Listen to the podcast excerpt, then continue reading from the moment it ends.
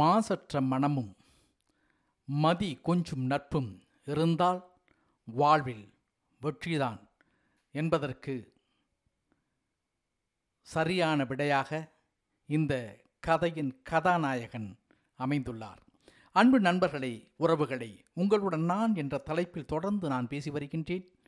அப்படி சிறிய மனிதர்கள் பெரிய வாழ்க்கை என்ற பகுதியில் இன்று நாம் சந்திக்கவிருப்பது அன்பழகன் என்ற கதாநாயகனை.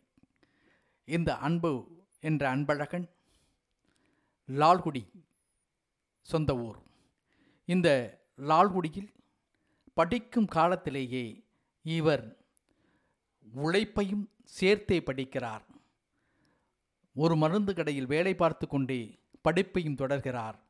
அதுதான் பிற்காலத்தில் அவரின் தொழிலாக, அவரின் வெற்றியாக மாறிவிடுகிறது.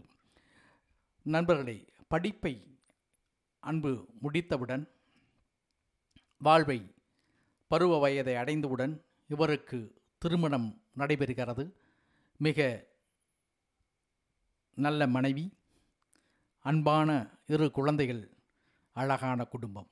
இப்படி தான் நகர்கிறது இந்த கதாநாயகனின் வாழ்க்கை. எல்லோருக்கும் போல் இவருக்கும் தொழில் செய்ய வேண்டும், குறிப்பாக வட்டி தொழில் செய்ய வேண்டும் என்ற ஆசை, தேவை ஏற்படுகிறது. அப்படி அந்த தேவையை நண்பர்களோடு சேர்ந்து தொழிலை ஆரம்பிக்கிறார். இவர் நினைத்தது போலவே அந்த வட்டி தொழில் மிக பெரிய வருமானத்தை எல்லோருக்கும் கொடுக்கிறது. எல்லோரும் மிக மகிழ்ச்சியான வாழ்க்கையை வாழ்கிறார்கள்.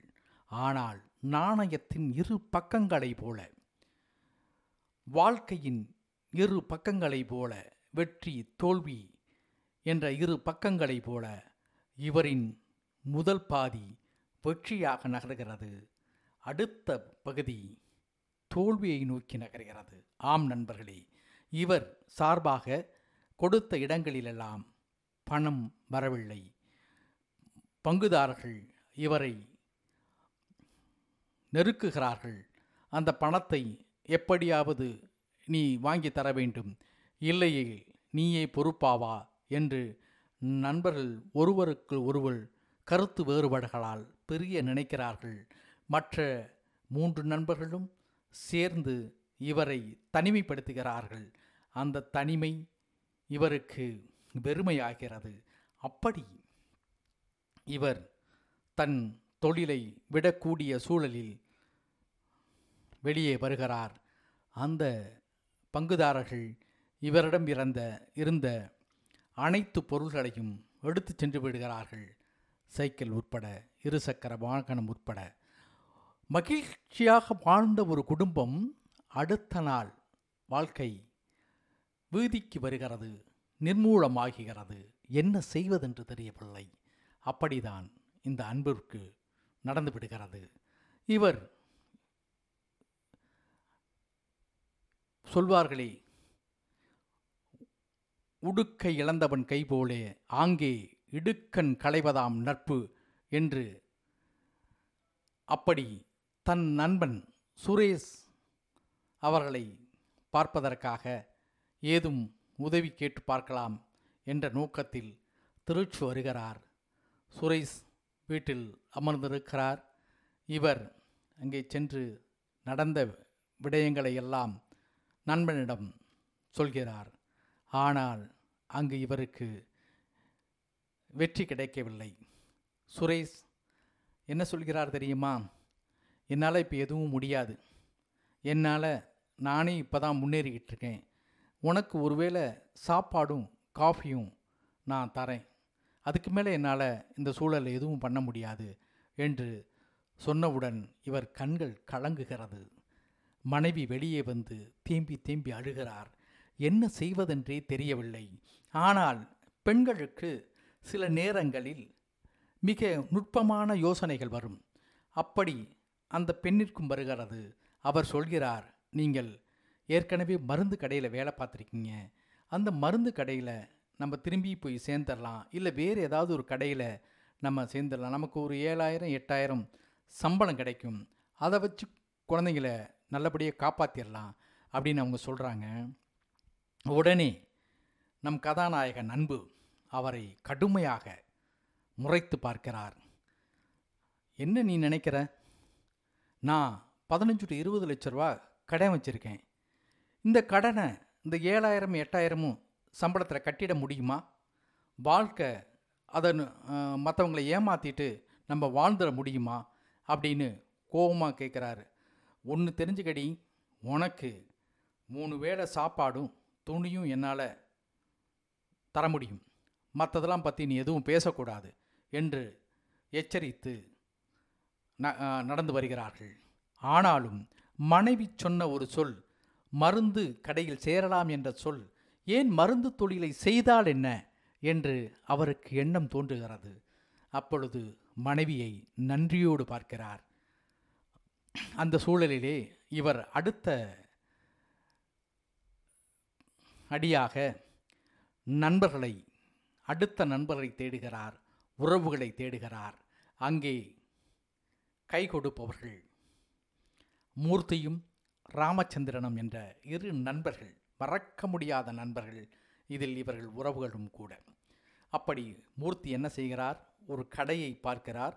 அந்த கடைக்கு அவரால் முடிந்த 25,000 பணத்தை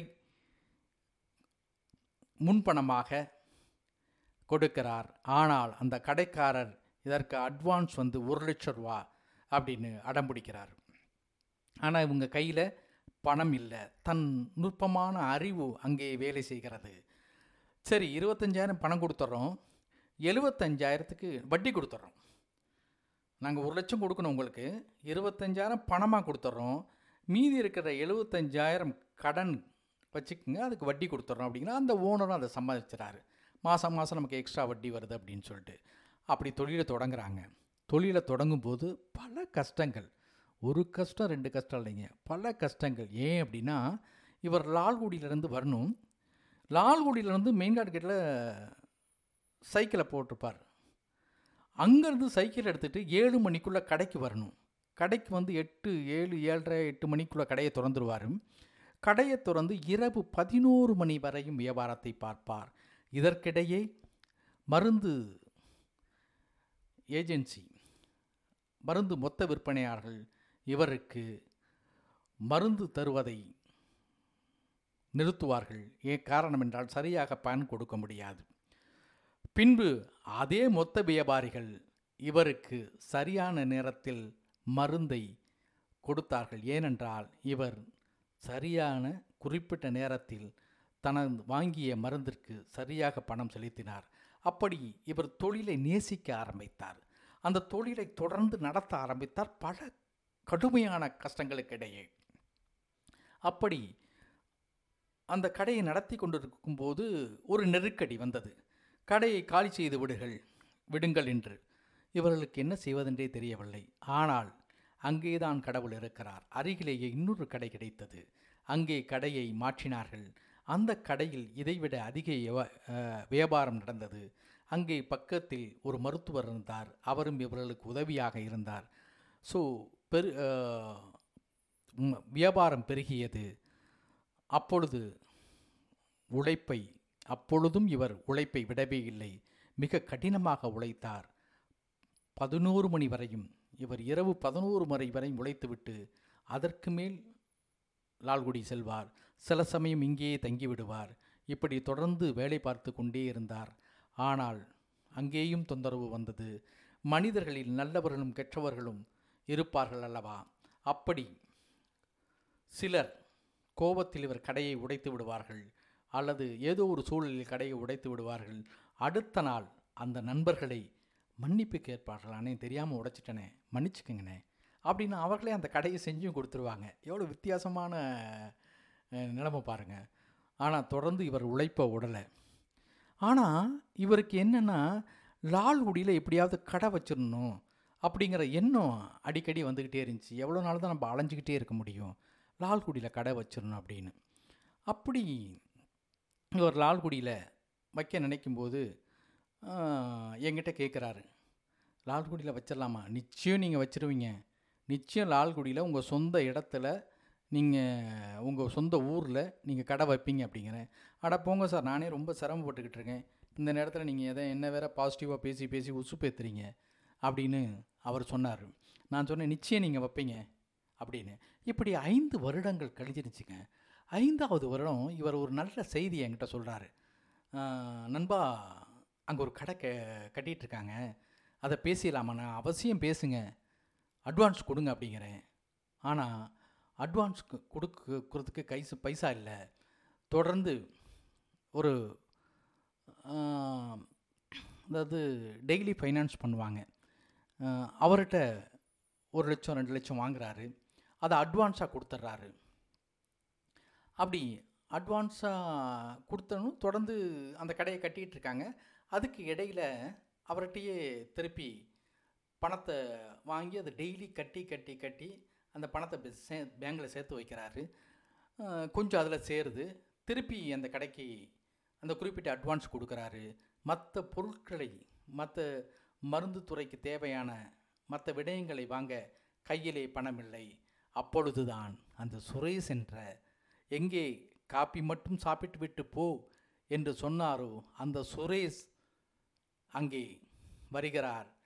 நானே உனக்கு அனைத்து செலவுகளையும் செய்து விடுகிறேன், அனைத்து பணத்தையும் தருகிறேன், நீ கவலைப்படாதே, நீ முன்னேறி வா என்று அந்த நண்பர் இவருக்கு உதவி செய்ய முன்வருகிறார். இவர் மன நிறைவோடு தன் தொழிலை தன் சொந்த ஊரில் தொடங்குகிறார். அந்த தொழில் மிக மிக விருத்தி அடைகிறது. மிக மிக அருமையாக தன் நண்பினாலும் விளம்பரங்களினாலும் அந்த தொழிலை அதிகப்படுத்துகிறார், வியாபாரத்தை அதிகப்படுத்துகிறார். இடையிலே ஒரு டிஎல்ஓ டாக்டர் அவரை கடைக்கு அருகிலேயே வைக்கிறார். அதற்கிடையே ஒரு கண் டாக்டரையும் வைக்கிறார். இப்படி கஸ்டமருக்கு தேவையான அனைத்து உதவிகளையும் தன் திறமையால் செய்து முடிக்கிறார். இன்னொரு வேலை பண்ணார், அவர் லேபையும் வச்சார் அங்கேயே. இப்படி தொடர்ந்து சக்ஸஸ்ஃபுல்லான வாழ்க்கை, ஆனால் கடுமையான உழைப்பு. அந்த இடையில் அன்பு பயணமாகிட்டே இருக்கார். கொஞ்சம் கொஞ்சமாக வெற்றிங்க, கொஞ்சம் கொஞ்சமாக வெற்றி. அது எவ்வளோ அழகாக இருக்கும் தெரியுமா? நீங்கள் ரசித்து ரசித்து வாழணும்.